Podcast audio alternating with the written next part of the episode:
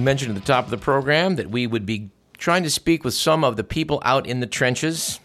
Here in California, life is, to a large extent, going on as it normally does. Businesses that are deemed essential have remained open, which means that the people working in them are at risk, just as you are at risk to go out and patronize them. We need to go out and speak with such people. One person I had in mind was a high school buddy who is the owner of Ace Hardware. In fact, he's the owner of two Ace Hardware stores in Stockton, the one at Country Club and the one at Fremont Plaza, both of which have remained open. William Stormer and I go back to high school days. I'm confident that Bill has a story to tell and will know how to tell it. I know that because he was a far better student than I in Mr. Van Vactor's English class back at Washington High School. So it's my privilege to be able to say, Welcome to Radio Parallax, William Stormer. Thanks, Doug. So you are managing a store with what, 28 employees, I think is what you said? I actually own two stores with 28 employees, and we are considered an essential provider, so we've been open through this whole situation. Which is good because people do need to keep uh, doing some things. And, uh, and I understand you've got uh, nobody ill yet. That is correct. Of my 28 employees, we furloughed one, as I mentioned to you earlier, because of her age. She's, I think, like 79 or 80. She's been in the hardware industry 60 years. I inherited her when I bought the businesses. And then two of our employees furloughed themselves because of family issues and concerns. And most recently, I had a young 18 year old we had to furlough because his father tested positive. Now, he did not test positive, but we sent him home for two weeks just as a precaution. He's, as I said, he's young, he's very strong, very healthy. We expect him to be back. So, other than the fact that we're very short handed as an essential provider, sales have been phenomenal. Really? Yes. Better than usual. Far better than usual, Huh. which is a double edged sword because we're short handed. We've reduced our working hours to accommodate being short handed and put less stress on my employees. And even with all of that, our sales are significantly higher than what they typically are. I myself have been out to uh, hardware stores locally because there's some home projects that needed some attention, and, and, and it's now getting it. Uh, life is going on for us in spite of the you know these social distancing here in California and in most places. I guess the question I have for you, Bill, is is when do you think that things are going to get back to normal uh, in your area? Because everyone's been champing at the bit to relax um, the restrictions, and I think a lot of people realize that has to be done up to a point, but we've got to do it the right way. Well, I would agree with that completely. And I think we're at a point now, if we look backwards, when both the federal and the various state governments initiated the, the shelter in place or the lockdown procedures, there was almost a 100% uniform acceptance of it. You know, you didn't see mass protest. You heard some grumbling, but there was so much uncertainty about the potential pandemic and the, the elevation, that spike curve, that people pretty much went along with it. Well, now we're four to six weeks into this process, and we've, we've realized or recognized that leveling out that everyone has talked about. And I think if the government doesn't take steps now to start returning society to a normal situation, there, you're going to start seeing, um, first off, people are going to start to question the, the decisions the, com- the country and the government is making. They'll start to lose confidence. Pandemic didn't explode exponentially the way that everyone feared. That's a good thing. But now people are beginning to wonder, okay, why can't we go back to work? And the questions that I hear, and you and I talked about earlier, were, you know, why is Target and Walmart and Ace Hardware allowed to be open, but other businesses are not? And people are beginning to question the arbitrariness of some of these decisions. A lot of folks have suggested that you know, a mom and pop store might be able to provide you with better protection than going into a Walmart, and it's hard to argue with that. So it does seem it does seem very unfair with some of the, some of the way this has gone down. Yeah, I mean we're we're walking proof of it. I've got 28 employees. No one has taken ill. No one has tested positive for for the coronavirus. Now we have taken we we followed all the protocols right from the very beginning. Um, the things that we did is we put plastic barriers up at all of our registers. My employees wear face masks. It's mandatory for the sales floor staff. It's optional for the cashiers that are behind the barriers because they're already behind a plexiglass barrier. We sanitize every surface in the store frequently throughout the day. Um, we also sanitize all of our shopping carts and shopping baskets. That's resulted in a new hire for a, for a person whose only job is to sanitize things in the store. That's wow. all they do all day long. Wow. Uh, we already had hand sanitizer available at our entrance. The hard part has been keeping it filled because even Ace Hardware, we, we can't sell it if we can't get the hand sanitizer through our suppliers. And that's been a problem. So, like a lot of vendors, we have reached out to a lot of different places. In fact, yesterday my manager drove to the Bay Area and picked up several loads of hand sanitizer made by a brewery in Hayward. Here in Fremont, I noticed they they finally my local 7-Eleven, to everyone's surprise, has had sanitizer, and I'm wondering if it is not coming from that same outfit that's Could local ver- here in Hayward. Could very well be. yeah. So we're we're having to look beyond our normal chains of supply. Um, Ace Hardware, we still can't get toilet paper. I mean, That was my next question. no we're toilet doing paper. okay with hand sanitizer, but for the life of me, I don't understand why we can't get traditional um, toilet paper. Now, if you're willing to use commercial toilet paper, the big giant rolls you see at the airport, I can supply that all day long. How's sales on are- that, Bill? People are reluctant to do it. I would think so. How about the disposable gloves? Are you able to keep up with those? We are now. Uh, there was a time period we, we ran out as soon as we, we got them. I mean, the experience has been unique. We would get a dozen cases of gloves in, and we get them in at 8 o'clock in the morning. By noon, they're gone. I'd get a dozen cases of hand sanitizer in, and before we even put them out on the floor, half of them have already been spoken for, especially by some of our institutional clients. Mm-hmm. And so out of 10, only four, five are going to make it to the floor, and those will be gone in two to three hours. Now, that demand has slacked off tremendously, but we, we still don't carry a heavy backstock in any of the essential items. And N95 masks, we have not been able to supply those to the general public in weeks.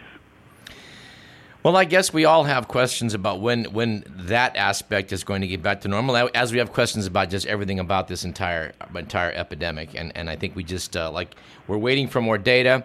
Uh, we we certainly know people are getting antsy, but uh, I think the fear of a lot of folks is that if we push this and we're not sensible about this, and we get people out there interacting, this is going to explode yet again. And I would agree with that. Um, one thing that I, one point I would like to make, and you and I discussed this earlier, is the mental health issues that are developing right now.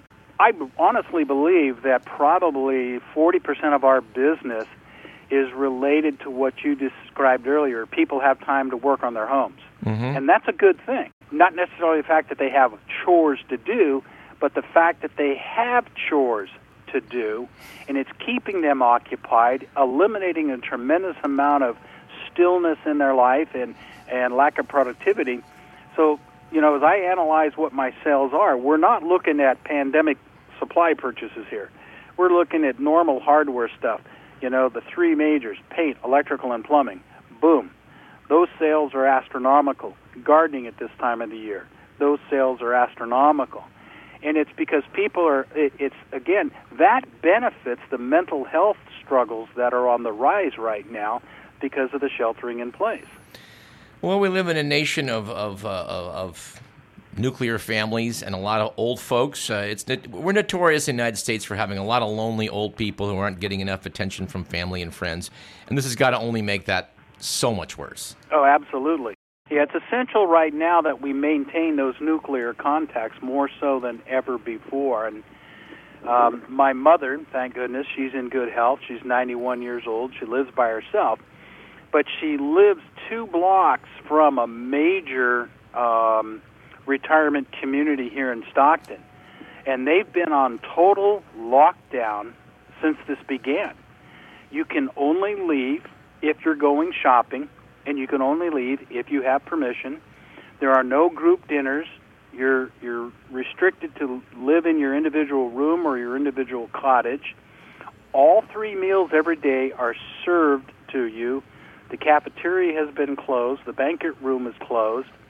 I mean, those are the people that are really hurting right now because they can't get visitors and they really can't mingle with their normal social organization within the community itself. They're restricted to the property and to their homes. Very tough.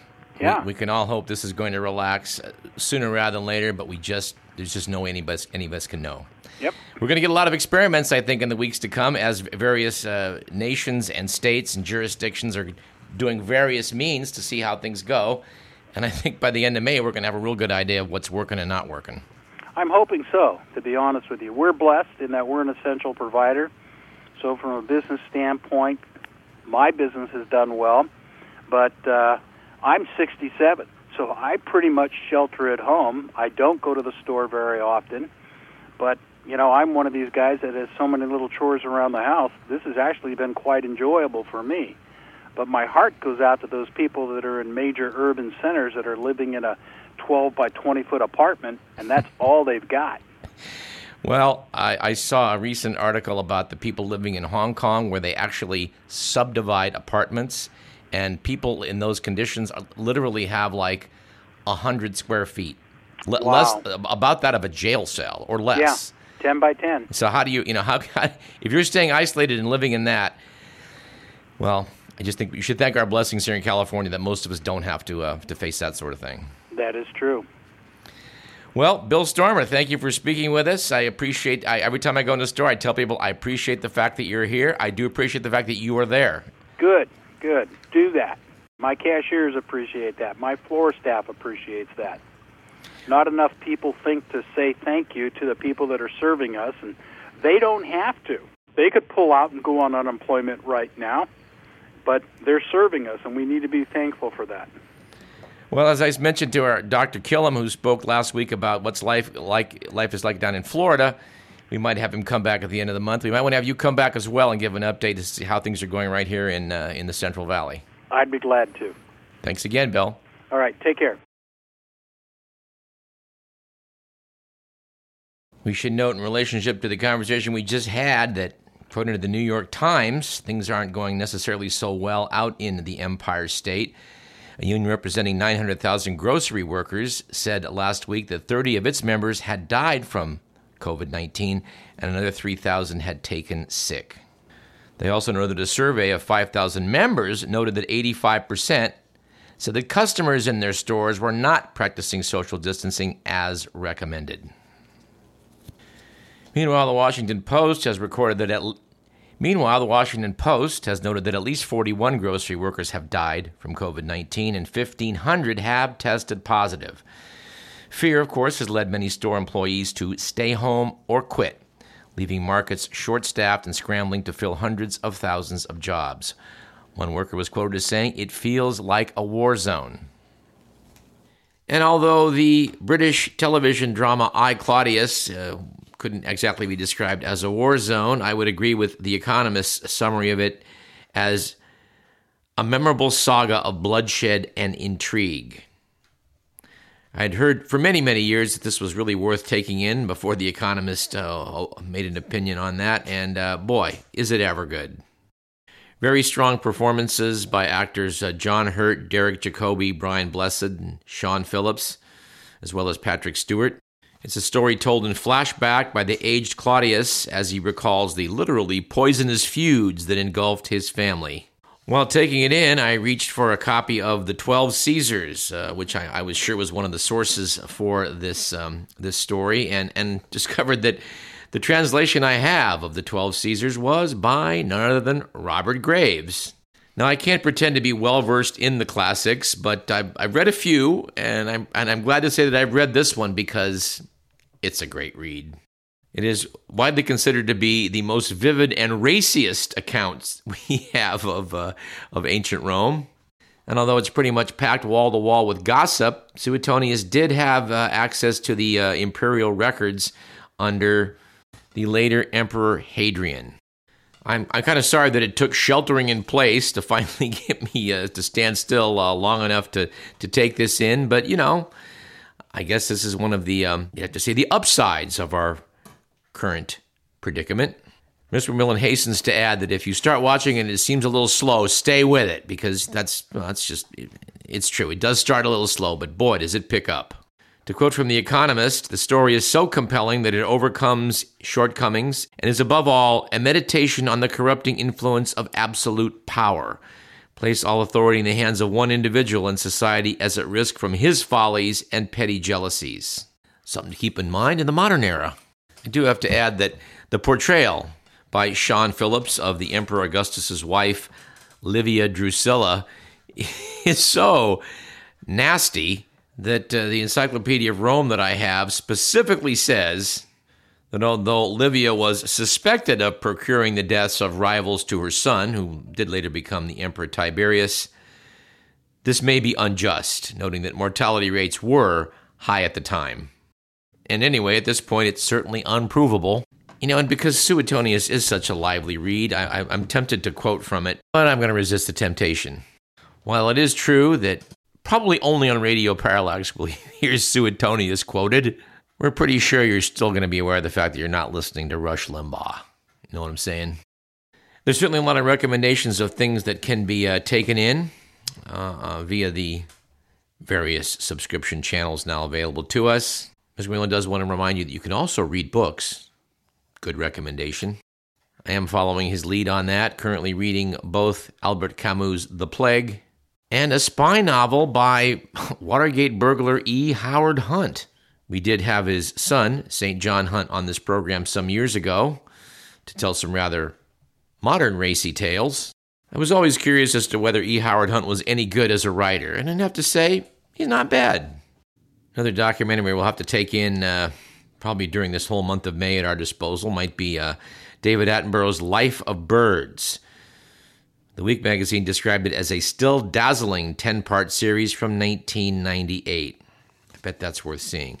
Something I'm, I'm a little less sure about might be the uh, Apple TV Beastie Boys story Although I did have to laugh to read that in 1987, three young friends from New York City watched their lives change when their spoof single, Fight for Your Right to Party, was embraced as an anthem for a rap hungry generation.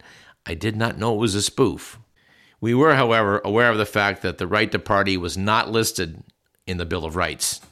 Course, now that everyone is using probably more than ever uh, screens to uh, act as babysitters, we remind you of what uh, came out last year, and we reported on, on this program various academic studies suggesting that, at least as of last year, on average, children were spending two to three hours a day in front of screens. The American Academy of Pediatrics recommends that young children watch only one hour of quality programming per day. Of course, we've come to conclude on this program that the American Academy of Pediatrics is only about one half step away from recommending that Parents keep their children away from rocks and sticks because they can do harm. But speaking of rocks and sticks, and how's that for a segue? Uh, we do hope you're out enjoying nature, dear listener. Just because we have to be to a degree cooped up doesn't mean that we can't get out and enjoy the fresh air, the blue sky, the white clouds, the green grass, and spring, which we are currently in the middle of. We reported last summer that ScienceDaily.com was recommending two hours a week as a realistic target for many people. Well, we all have a little more time to work with these days, so let's see if we can't do better. Let's try to make it two hours a day, shall we? I'm grateful for the fact and blessed by having a large backyard with lots of raised beds in it. Oh, I mean, you know, beds of plants. I have been busy uh, trying to fix carbon, do what I can to reverse global warming these past few weeks. And yes, a lot of people do think that uh, one way we may be able to, at least in part, combat the rising CO2 in our atmosphere is to put it back into the soil via green leafy material, and of course, also plant lots of trees. They're still working the details out on this, but I have uh, no doubt whatsoever that to some degree it would work. And in the past week, we celebrated Earth Day's 50th anniversary. There was an editorial on this very topic in the New Scientist magazine's April 18th issue, and it was written by Gary Paul Nabhan. Dr. Nabhan has been on Radio Parallax, we're pleased to be able to say. And in the essay, he noted, I was there at the beginning. In 1970, I was a 17 year old intern, part of a roughly 80 person team running Earth Day from its headquarters in Washington, D.C. The event was described as a national day of environmental teach in. Earth Day founder Senator Gaylord Nelson turned much of the event planning over to youth activists. This gave the movement a feeling of playful exuberance as well as passionate commitment much like the climate school strikes movement launched by Greta Thunberg decades later. Said Gary Nabhan, we couldn't have imagined that Earth Day would be the largest public event in U.S. history. Remember on the very first Earth Day, walking to school as part of that celebration? Evidently, 20 million U.S. citizens took part in that first Earth Day, and I'm glad it's still with us. And we're glad that Earth Day did go global. In less than two decades, 200 million people were taking part in at least 140 countries. I'm glad it's still with us. And Mr. McMillan stresses that he plans to fight for his right to celebrate Earth Day. We need to keep environmental matters uh, on the front burner. Holding a report in my hand noting that we apparently experienced the biggest U.S. honeybee winter die off yet this last winter. I lost one of my two hives, and my neighbor lost both of his. So we're batting one for four right now, and boy, sure like to do better. Well, the one hive that I do have has sent out something like eight swarms. It was swarming twice in the last couple of weeks. So, you know, it's doing well. Now, some people do question um, at least some of the groups that are out there pretending to be pro environment. I don't know whether Defenders of Wildlife is, I don't know how legit they are. But I am holding in my hand the 2020 California survey that they sent me under the headline official questionnaire. And well, let me just let me just run some of the questions by you, dear listener, and see what you think. How would you answer this? Which of these is your favorite wild animal? Bald eagle, bison, manatee, Florida panther, sea otter. You know, I was going to go with the manatee for sure but I'm sure a lot of you are partial to the sea otter. Question two Should America allow the drilling of oil in the Arctic, even if it could push polar bears to extinction? Yeah, I was, pre- I was prepared to mark yes in sending it back. And uh, question three Do you think it's okay to sacrifice mother polar bears and their cubs in their dens in pursuit of corporate profits? I thought a yes answer to that might wake them up. How about question four? Do you think we should end the illegal poaching and trafficking of endangered species? Nah. I really like question eight. Which groups do you think have more influence with Congress when it comes to considering environmental laws? Big oil and big business have more influence, or conservationists and scientists have more influence, or the balance is about right? Anyway, this questionnaire as a marketing gimmick failed to engage me. I hope they're doing good work out there. Because in addition to the honeybee being in trouble, a lot of people are fearful that we may be seeing the end of the western monarch butterfly. The new data shows it's been another terrible year for the insect populations. I am, however, happy to report that in my backyard, I've seen more than one monarch. Several have come by in the past few weeks, which is more than I can say the last couple years, so there's some hope. I did specifically plant milkweed to try and induce them to come pay a visit, and uh, I guess it's paying off. Now, a lot of people are home with a lot of time on their hands and deciding to do some cooking, baking, and such that they might not normally do. I do get a kick out of the fact that New Scientist magazine now has a science of cooking column that's uh, oftentimes pretty interesting. And what do you know? A few weeks ago, they were talking about yeasts. This may mark the first time in the program that we have we have gone on to the topic of yeasts twice. Said author Sam Wong of this column, if you buy yeast, you get one species, Saccharomyces cerevisiae, a reliable and predictable bread maker. But he notes for most of history, humans have used a living culture of wild yeasts and bacteria to produce bread. We call this bread sourdough, and the culture a starter. You can get an established starter from someone else, but it's very easy to make your own. All you have to do is create an environment where wild yeast want to grow. Some of the microbes you need will be in the flour already. Others, particularly bacteria, may come from you. In a recent study, researchers sent the same flour and starter recipe to 18 different bakers. They found a huge variety in the microbes in the resulting starters, and this was reflected in the flavor of the bread.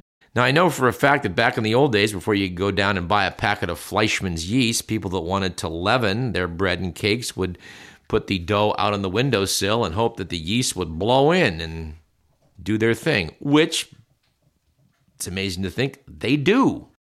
As for sourdough bread, personally, I could live without it.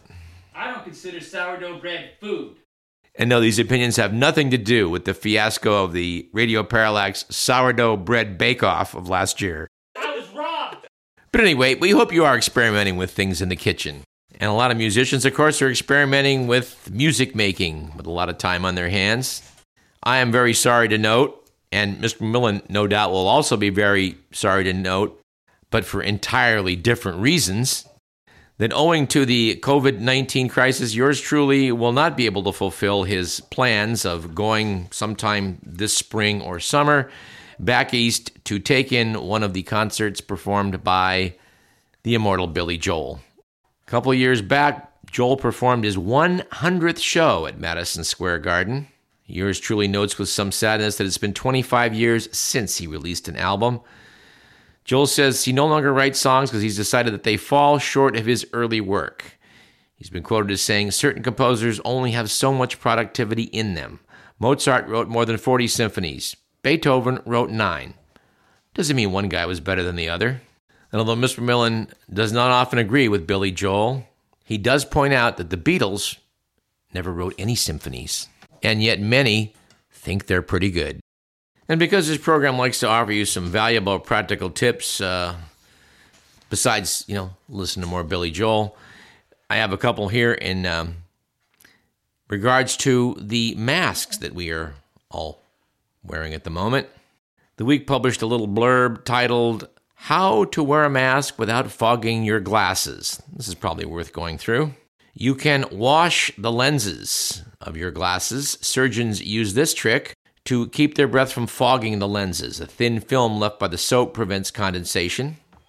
I'm sure you can also use those um, windshield treatment keep the raindrops from sticking. I'm sure that would work. Another solution is to buy a better mask. Few masks provide a perfect seal at the nose and cheekbones, but the purpose built masks can, can beat the homemade. I've experienced that already. You might also add a metal nose clip. If your mask has no built in nose clip, you can try incorporating one by taping or stapling in a pipe cleaner or a paper clip, or a self adhesive fasteners like they sell in office supply stores. And you can also try a folded tissue. This apparently is very popular in Japan. It helps absorb your breath's moisture. The tissue sits across the bridge of the nose and can be secured with medical tape. There you have it. You know, we really neglected science topics on this program. Uh, well, except for those related to the COVID 19. But there's still some cool things going on out there in the world of science, especially astronomy. Uh, we do recommend, dear listener, that you go out sometime in the not too distant future, look in the western sky after dark, and check out Venus. It's about as bright as it ever gets right now, negative 4.7 magnitude. It's as bright as it's going to be in the year 2020, and is quite a sight. You should check it out. How bright is Betelgeuse now? I'm glad you asked, Mr. McMillan. Betelgeuse is recovering nicely and is getting back to its usual brightness. Thank God. In other space news, uh, as you may or may not be aware, the Earth has apparently now been visited, or the solar system anyway, has apparently now been visited by our second object from interstellar space. We know that it comes from interstellar space by how quickly it's moving. It's moving too dang fast to be captured by our sun and remain in orbit around it. The first one, Oumuamua, it was it was later named, appears to have been an asteroid from interstellar space. The second visitor was a comet called Comet Borisov, after the man that found it. Um, they've taken a good look at Comet Borisov because, like all comets, it's going to emit dust and gases, and you should be able to tell from the light it puts off what its composition is. Noted New Scientist magazine. Using observations to analyze the chemical composition of Borisov's coma, which is the cloud of gas that it forms around a comet as heat from a star warms it, they note that most comets in our solar system have comas made mostly of water, but Comet Borisov's appears to comprise mostly carbon monoxide.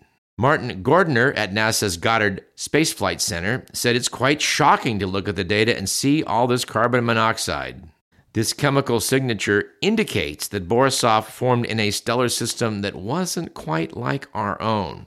Said Gardner, carbon monoxide ice disappears very easily when you heat it, so we think that Borisov formed in a system that was colder than ours. It's a sort of a snowman from a cold and dark place.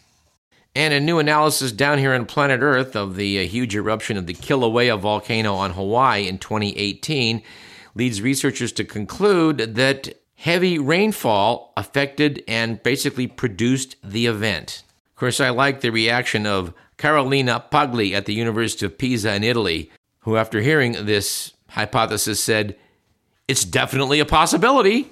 And in our final item for today's program, we note, I think with happiness, that this week the U.S. Library of Congress has said that the Village People's 1978 song YMCA which has inspired partygoers to shape out letters on the dance floor, was one of 25 recordings to be added to the National Recording Registry.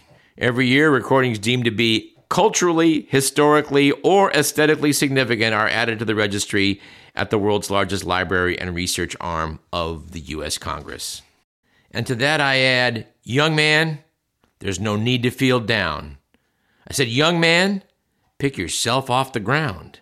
I said, Young man, because you're in a new town, there's no need to be unhappy.